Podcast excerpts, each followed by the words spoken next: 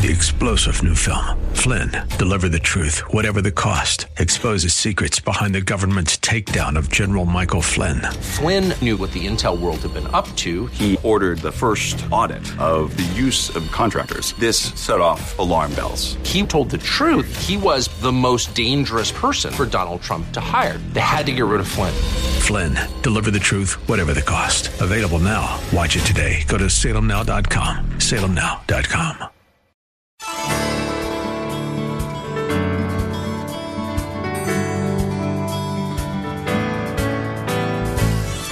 Hello and welcome as we lift up Jesus with Pastor Dudley Rutherford. I'm Kyle Welch. Have you ever asked yourself the question, who is Jesus or what does it mean to be saved?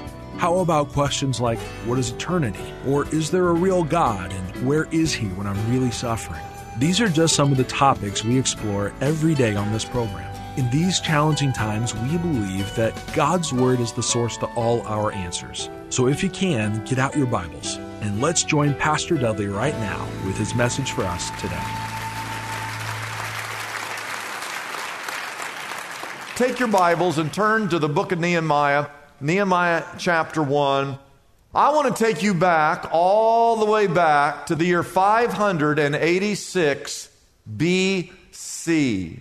And if I could just lift you out of the seat that you're sitting in and place you back in Nehemiah's day, you would be shocked to know that the same things we're dealing with today, they were dealing with 2,600 years ago.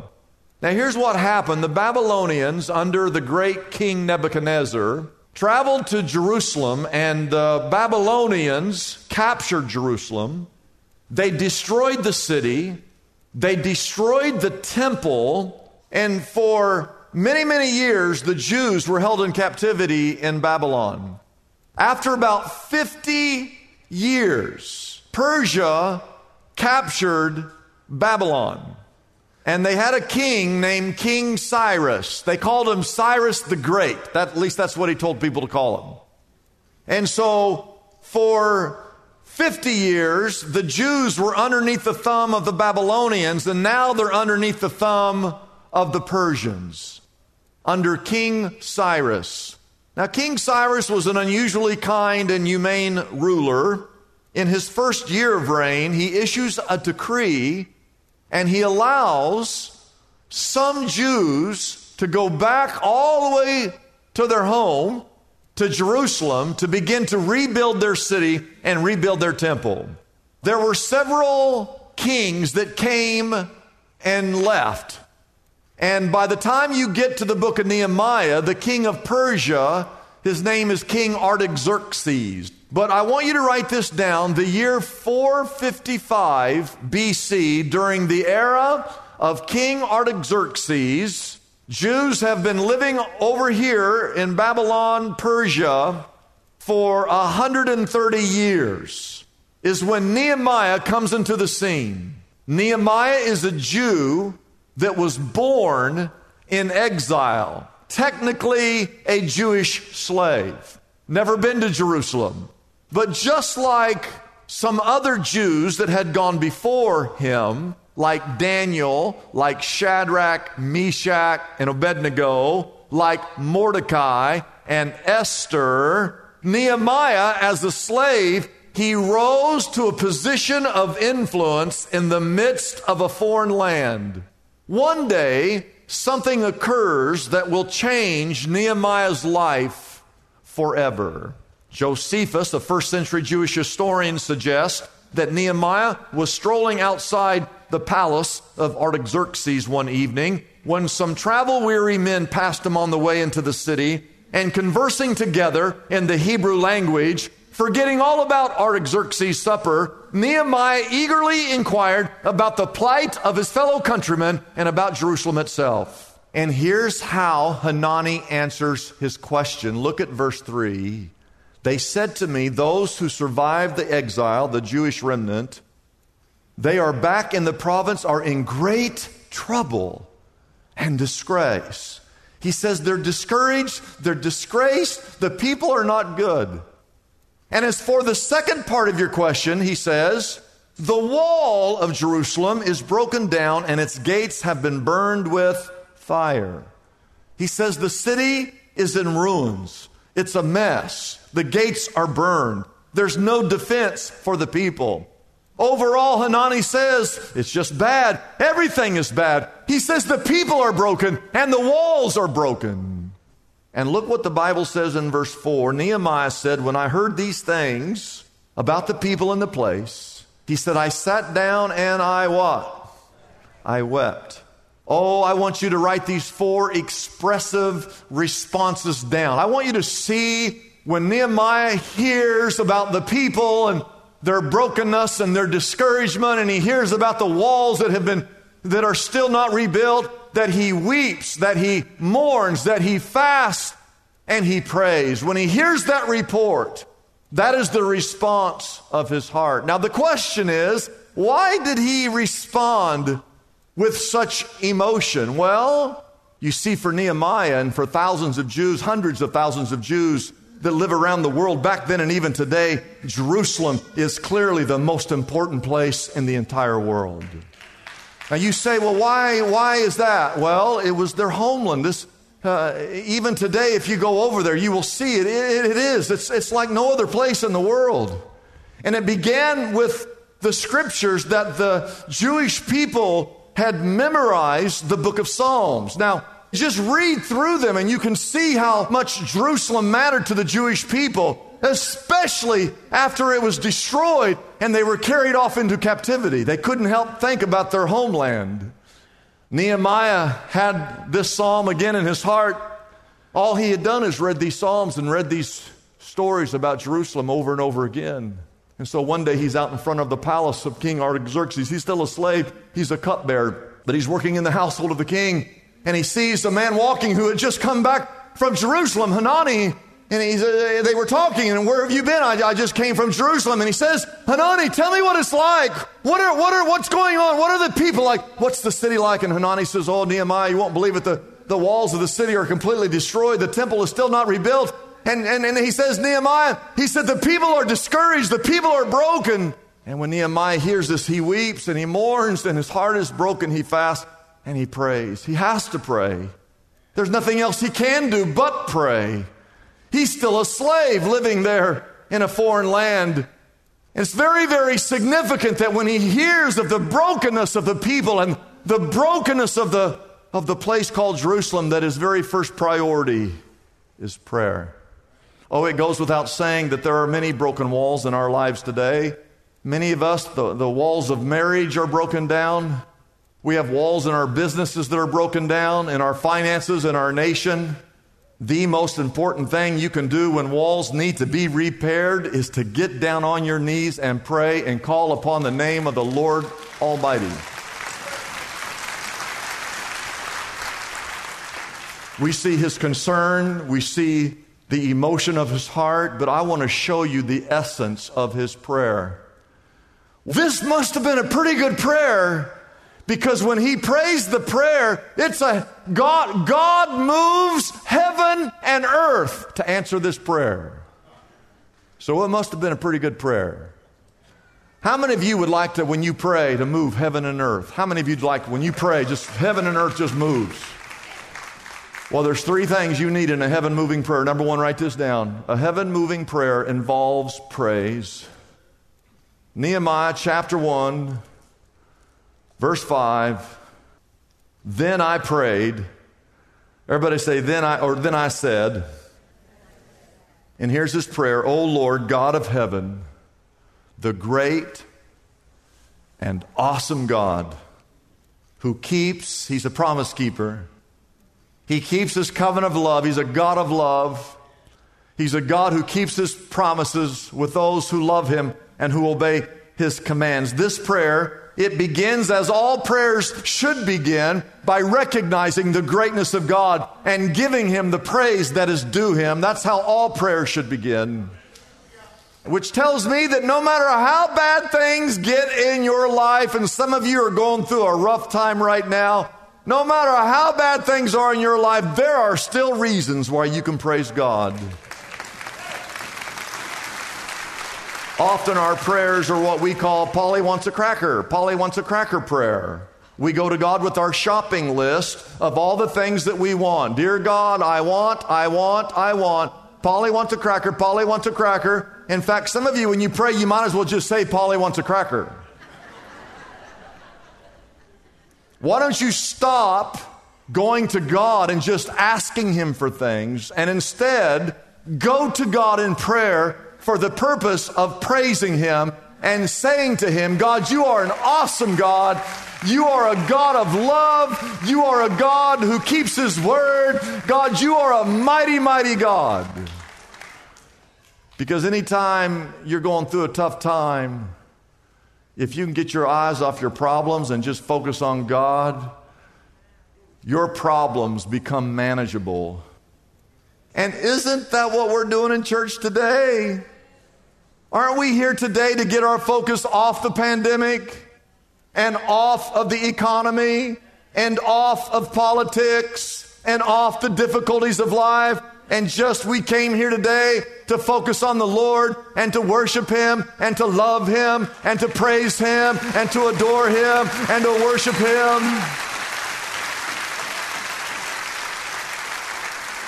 But secondly, heaven moving prayer involves, and nobody wants to talk about this, but heaven moving prayer involves confession. And I have to tell you this, and this, this, this I, I didn't tell you this earlier, but you remember when I said Nehemiah was out in front of the palace and he sees Hanani who just came back from Jerusalem? He said, Tell me, how, how's things? How's the people? And Hanani goes, Oh, the people are broken, the walls are broken. And then Nehemiah's response was that he wept and he mourned and he fasted and he prayed. Do you remember, do you remember that story? Well, what I didn't tell you was one of the reasons why he was weeping and he was mourning and fasting and praying. It wasn't just because the people were broken, and it wasn't just because the walls were broken. The reason for his response was that he knew that that was the result of the sin of the nation of Israel that the people were, were struggling. It was the sins that they had committed when he recognized that God had brought this devastation and allowed this devastation to happen to his own city is when he began to weep and began to pray, began to mourn. You say, How do you know that? Well, because of what he says next in verse 6 and 7. In his prayer, after he worships God, he says these words Let your ear be attentive and your eyes open to hear the prayer your servant is praying before you day and night for your servants, the people of Israel. He says, I confess the sins that we Israelites, including myself and my father's house, have committed against you, O God. And we have acted very wickedly towards you. We have not obeyed the commands, the decrees, and the laws that you gave your servant Moses. I probably need a whole sermon just on that point. But you know, usually when you pray and you talk to God and you thank Him for being who He is, eventually you got to get around to the sin that's in your life. And none of us, including myself, we don't want to do that. So what we do is we just stop praying. That's, that's really why most of you don't pray. It's not because you don't have anything to say, you have a lot to say. You just don't want to be honest before God.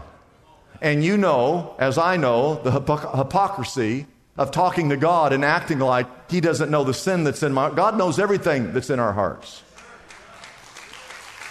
And what he wants, as we're his children, he just wants us to, he, he already knows, he's already forgiven you.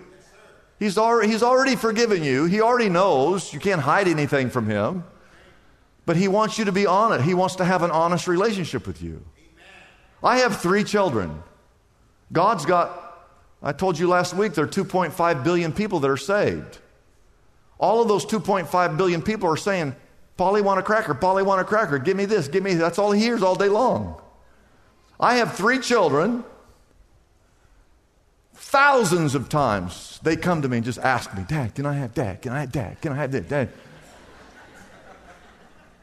How many of you have children? Mm-hmm. Not one time. Have any of my three children come to me and say, Dad, I just want you to know you are like the greatest dad in the whole world.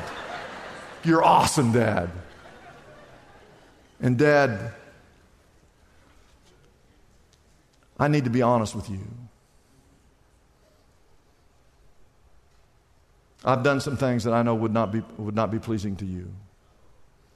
I, I just want to confess. My children have, your children have never done that. Imagine how God must feel 2.5 billion of us who say we're his sons and daughters, yet all we do is ask, we never come to him in humility and contriteness and, and, and just pour out our heart and, and, and, and ask him to forgive us for the times that we have failed him.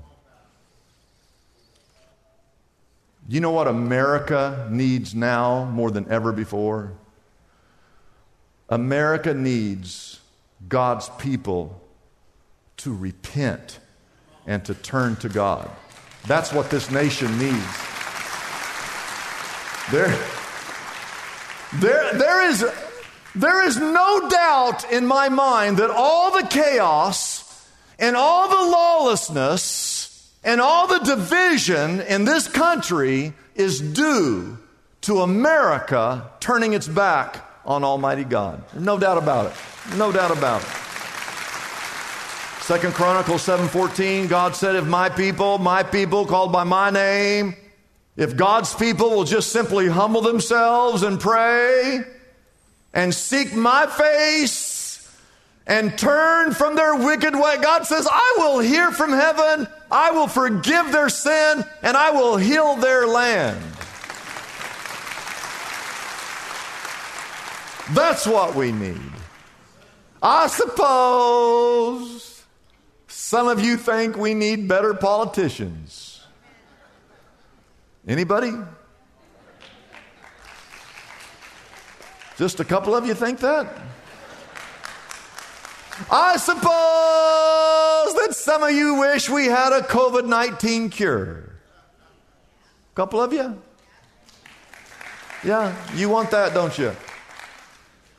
We want cheaper gas cheaper housing, cheaper electricity, better schools, better jobs.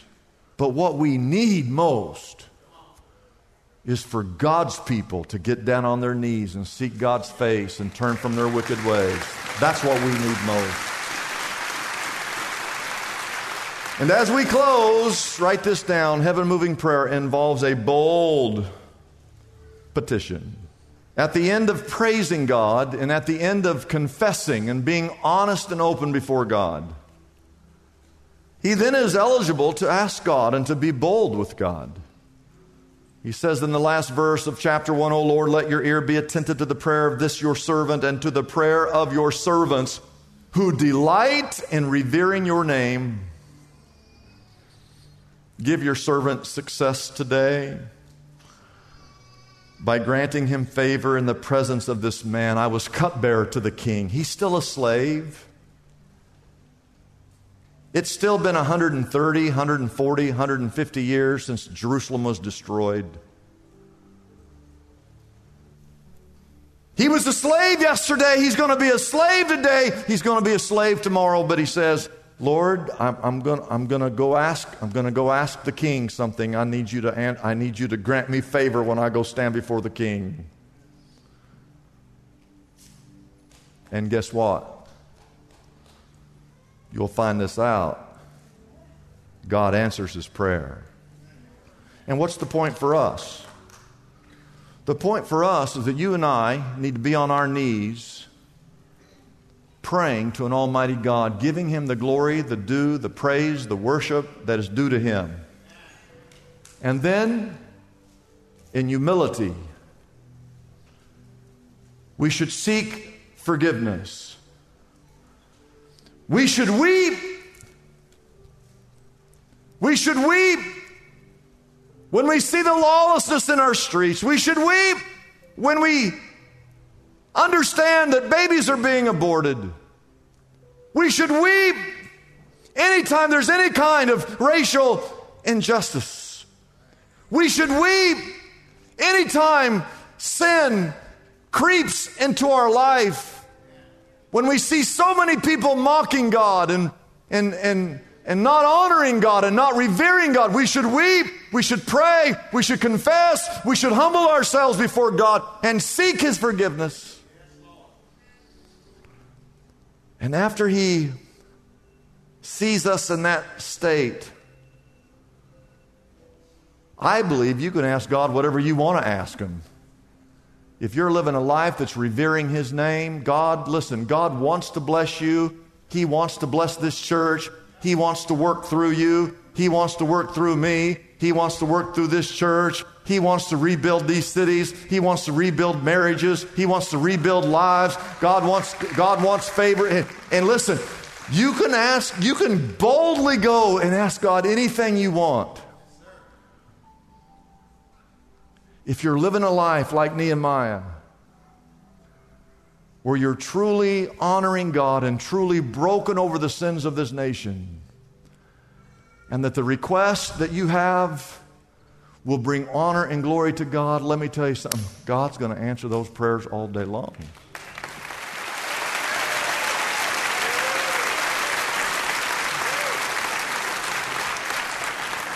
Let's pray. Father, thank you for being the creator God of this universe. And thank you for creating us in your image. I, I just, it's just hard to imagine that you've placed us here on this earth and given us complete freedom. And with that freedom, we have what's called the freedom of choice that we can either honor you or not honor you. We can either run to you or we can run from you. You give us that choice. Your desire, of course, is to use us. Your desire, of course, is to work through us to lift up Christ before this lost and dying world. You know, I look at this prayer of Nehemiah. He confessed his sins, but he also confessed the sins of his father and the generation before him. I would say that we have a lot of confessing that needs to take place in this, in this nation. But it begins with those of us who are saved, those of us who know you, those of us who are, by your grace, we are a part of your family. And God, I want to thank you just for loving us and for forgiving us. And thank you for Nehemiah and his transparency, where he saw the condition of the people and saw the condition of Jerusalem, and his heart just broke. He knew that a lot of that was due to the sins of the people. And he wants to be a part of the solution. He wants to be a part of rebuilding. He wants to be a part of the blessing. And I ask God today that you would help us as we go through this book, that we would see this as it was written. God, that you would burden us for this world and for our city and for our people, for our countrymen, and that you would help us be a part of the solution. I ask this in Jesus' name, and all God's people said. It's a blessing for us to bring this program to you every day. We exist only by our faithful partners who support us through their prayers and financial gifts. If Pastor Dudley's message has been a blessing to you, we would like to encourage you to consider joining in partnership with us so we can continue to be here every day to bless others with this important ministry. Your gifts, whether large or small, are greatly appreciated and go directly to help keep us on the air. You can find out more about supporting us by calling our toll free number, 888 818 4777. That number again is 888 818 4777. We have operators standing by and ready to take your call. You can also support us by going to our website, liftupjesus.com forward slash reach. That address again is liftupjesus.com forward slash and then the word reach. Deep in the heart of every believer, there's a faint whisper, a call, a prompting. We go about our business and we hear it.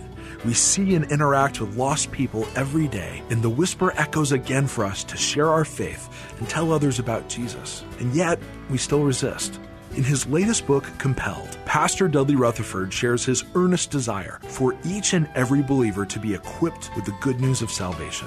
He encourages you with inspiring stories of men and women, young and old, who have accepted the irresistible call to share Jesus with everyone they meet. And he provides practical methods to overcome your fears and effectively articulate the message of salvation. Thousands of readers have already taken advantage of this incredible book, and now it's here for you. Compelled the irresistible call to share your faith can be yours right now for a gift of $15 or more to the Lift Up Jesus ministry. It's as easy as calling our toll free number, 888 818 4777. That number again is 888 818 4777. You can also get Compelled, the irresistible call to share your faith, on our website, liftupjesus.com. Our address again is liftupjesus.com. Discover for yourself the strength that awaits inside you to speak boldly to others of how Jesus Christ has changed your life forever. Don't hesitate. Call us right now and get your copy of Pastor Dudley's latest book, Compelled The Irresistible Call to Share Your Faith, today. I'm Kyle Welch, inviting you to join us tomorrow at this same time as we again lift up Jesus with Pastor Dudley.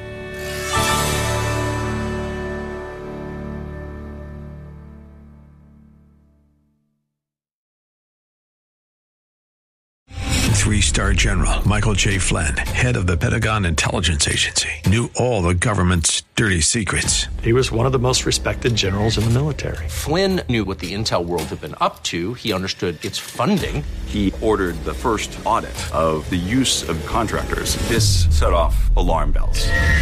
The explosive new documentary, Flynn, Deliver the Truth, Whatever the Cost, uncovers the facts behind this scandal. Flynn told the truth. He was the most dangerous person for Donald Trump to hire. I find out the worst enemy that I'm going to face in my life is right here in America. They took my assessment and they wanted me to change it. And I was like, I'm not changing it. They had to get rid of Flynn. With in depth interviews, archival footage, and never before seen personal records of the man behind the headlines. I just felt like I was drowning. Flynn, deliver the truth, whatever the cost. Available now. Watch it today. Go to salemnow.com. Salemnow.com.